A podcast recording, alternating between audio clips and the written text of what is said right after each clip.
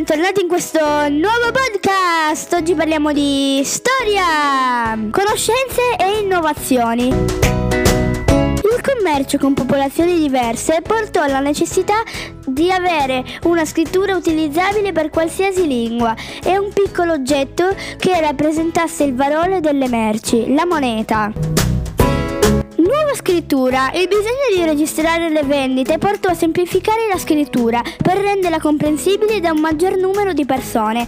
La scrittura cuneiforme e quella geroglifica, geroglifica erano troppo complicate. Furono così introdotti segni che rappresentavano suoni invece di cose o idee. A ciascun suono emesso dalla voce fu attribuito un segno, semplice, adatto a tutte le lingue.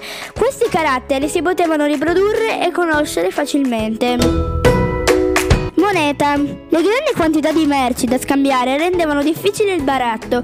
A ogni merce venne allora attribuito un valore che era pagato non più con, con altra merce, bensì con la moneta.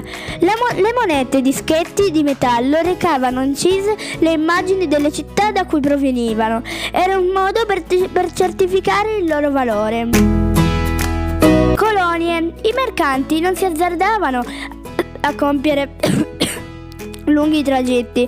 Avevano paura delle tempeste, per questo cercavano punti di approdo per interrompere i viaggi troppo lunghi e per fare rifornimento di acqua e provviste.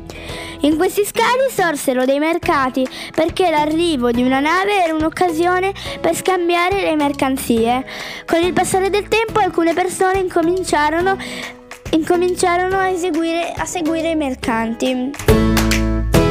Questi scali si popolarono e diventarono città che furono chiamate colonie. Erano territori che almeno in parte dipendevano dal popolo che le aveva fondate. Guerre. Cambiò anche il modo di combattere. Gli eserciti non si muovevano più soltanto via terra. Per conquistare nuove terre occorreva avere una forte flotta di navi da guerra e territori dove fare base con le imbarcazioni per controllare i, nu- i nuovi possedimenti.